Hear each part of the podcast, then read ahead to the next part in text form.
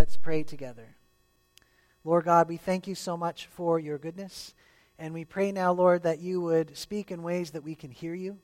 If there's anything weighing on us or distracting us at this time, please relieve us of it so that we can be attentive to what you want to do this morning. So reign in this time and give us ears to hear and hearts to follow. In Jesus' name, amen. Please be seated. Is there anyone, I'm nervous about asking this question, but is there anyone watching Olympics? Or are you boycotting it? Or Okay, you're watching it? Whew. Good. I checked earlier for rotten fruit. So I was watching on Monday, I think it was, there's all the speed skating going on, and Kimberly described it like it was more like a roller derby than it was speed skating. Did you see that? It was exciting. But there is a moment behind after every race when people got across the finish line, there's this moment where everything was in review. Because sometimes people did illegal things. They veered into other people's lanes, knocking people out of the race sometimes. And there was this very tense moment where sometimes the winner of the race didn't win. And there was anxiety, and you could see the players' faces. They were just sort of waiting on the edge of their seat, just what's going to happen. And for us as followers of Jesus, sometimes it feels like we're in that middle section, that waiting period after the race has been won, but we're waiting for the result. We believe that Jesus died for our sin and rose again, not spiritually, but physically. And this matters. But right now, when we're in this time of great division and uncertainty and anxiety, it's like, where is the evidence for this resurrection in our lives? It matters. It happened. And we have a hope and a faith based in that matters. And it's something that we need to cling to in times of anxiety, uncertainty, because that's what it's there for. So today we're going to be looking at the resurrection. And I love that the passages today in the lectionary, they're just so fitting. Because in Jeremiah and in the Psalms, it basically says, the way of human understanding leads to desolation and death. But when we rely on the Lord, we find the way to everlasting, abundant life. So let's take a look at what Paul was saying to the Corinthians and see why the resurrection happened and why it matters that it happened. First, if you won the lottery, what would you get with the money? People are going to say, I don't gamble. A sailboat? Nice. Another sailboat. A bigger sailboat. Debt-free. Reset button.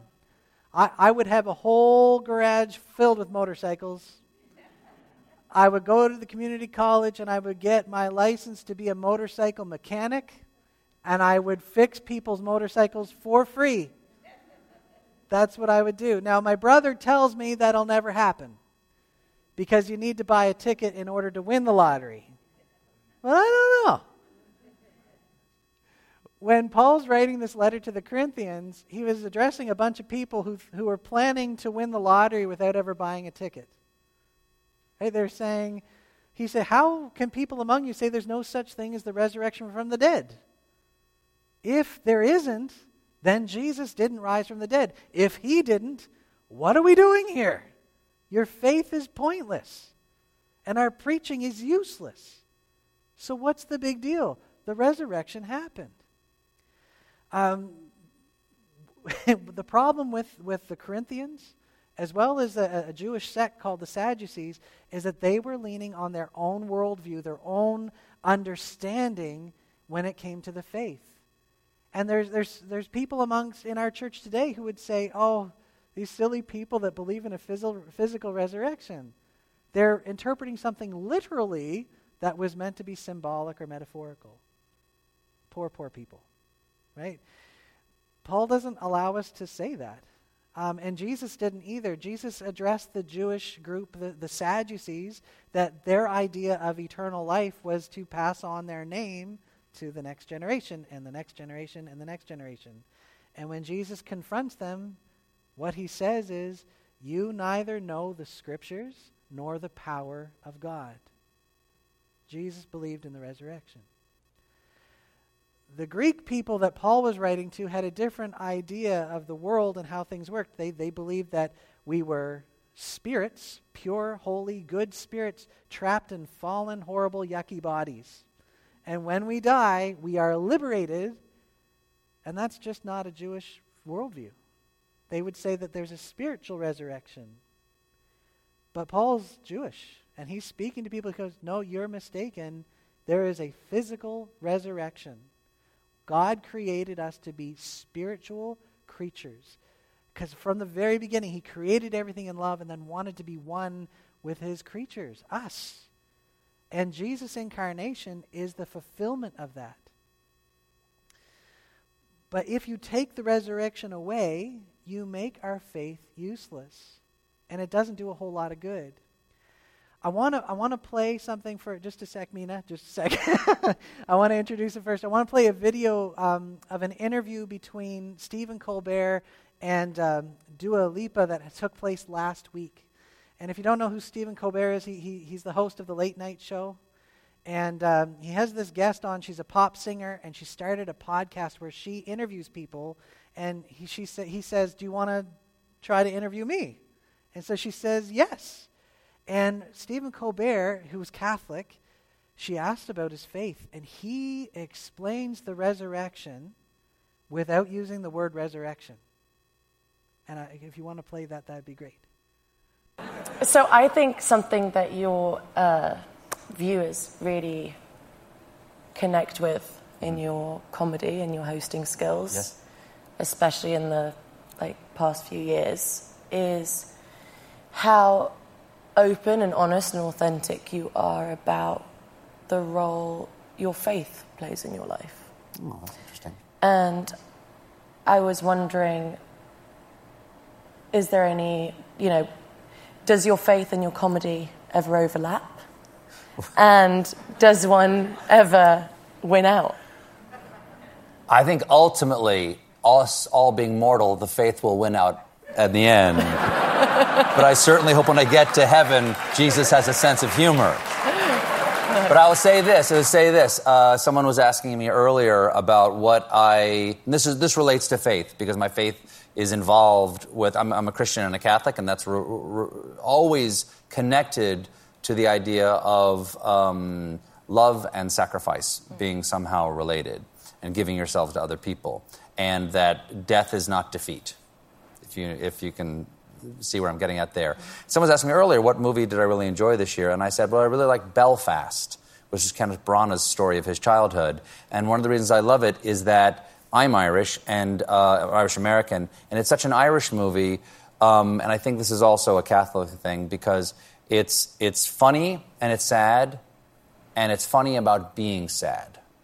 In the same way, that sadness is like a little bit of an emotional death, but not a defeat if you can find a way to laugh about it. Because that laughter keeps you from having fear of it. And fear is the thing that keeps you from turning to evil devices to save you from the sadness. As Robert Hayden said, we must not be frightened or cajoled into accepting evil as our deliverance from evil. We must keep struggling to maintain our humanity, though monsters of abstraction threaten and police us. So if there's some relationship between my faith and my comedy, it's that no matter what happens, you are never defeated. You must understand and see this in the light of eternity and find some way to love and laugh with each other. Wow. Stephen Colbert, everybody. I love that. People often accuse me of having a very dark sense of humor, and I'm glad it's because I have an Irish roots. And you can laugh at things that are dark, not because they're dark, but because they're not the end. And in Revelation, where it says that on that day, God will wipe every tear from our eye, it's because he has the victory. And so when we talk about the importance of the resurrection, it's not just because it's something that happened a long time ago. It's because it's central to who we are and where we are going.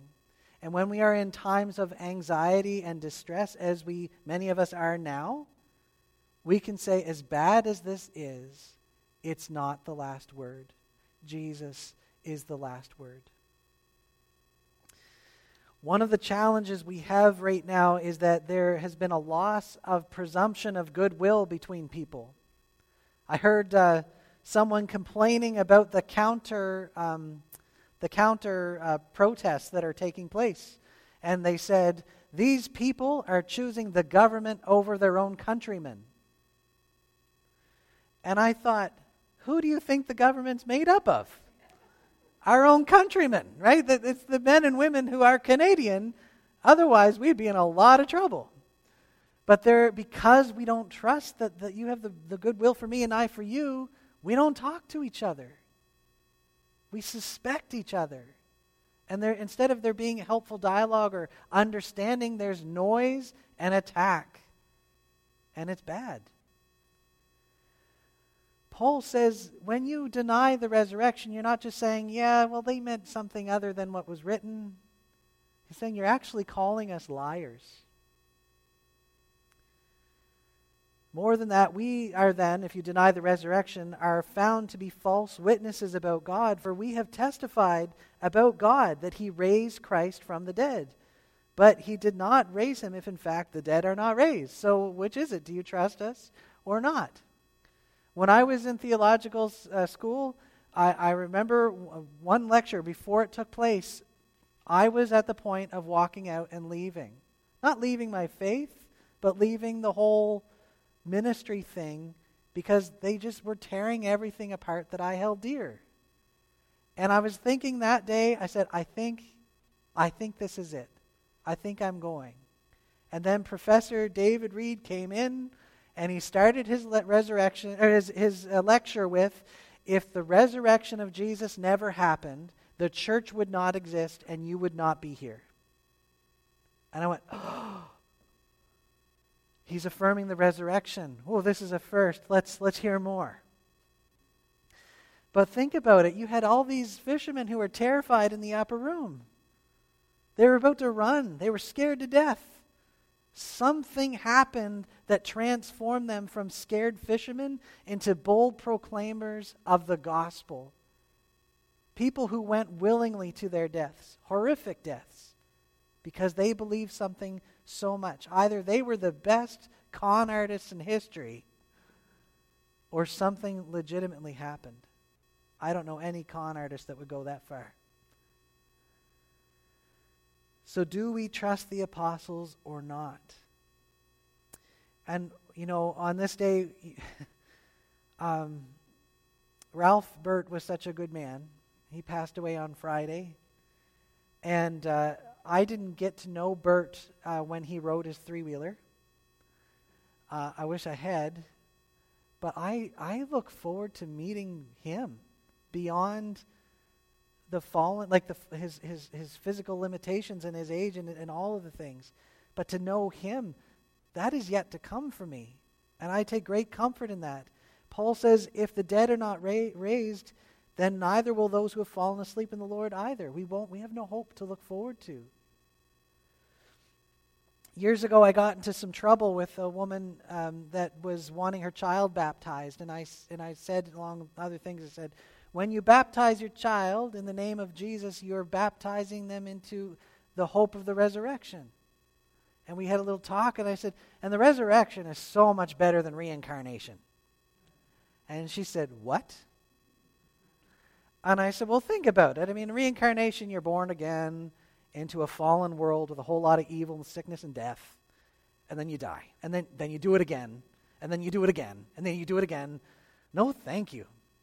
The resurrection is about being reborn beyond death and sin and fallenness and pain, the way God created us to be. That is our hope, the resurrection hope.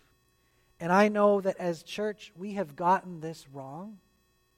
I know that there are things that the church has done in the name of Jesus that are evil, and we've fallen.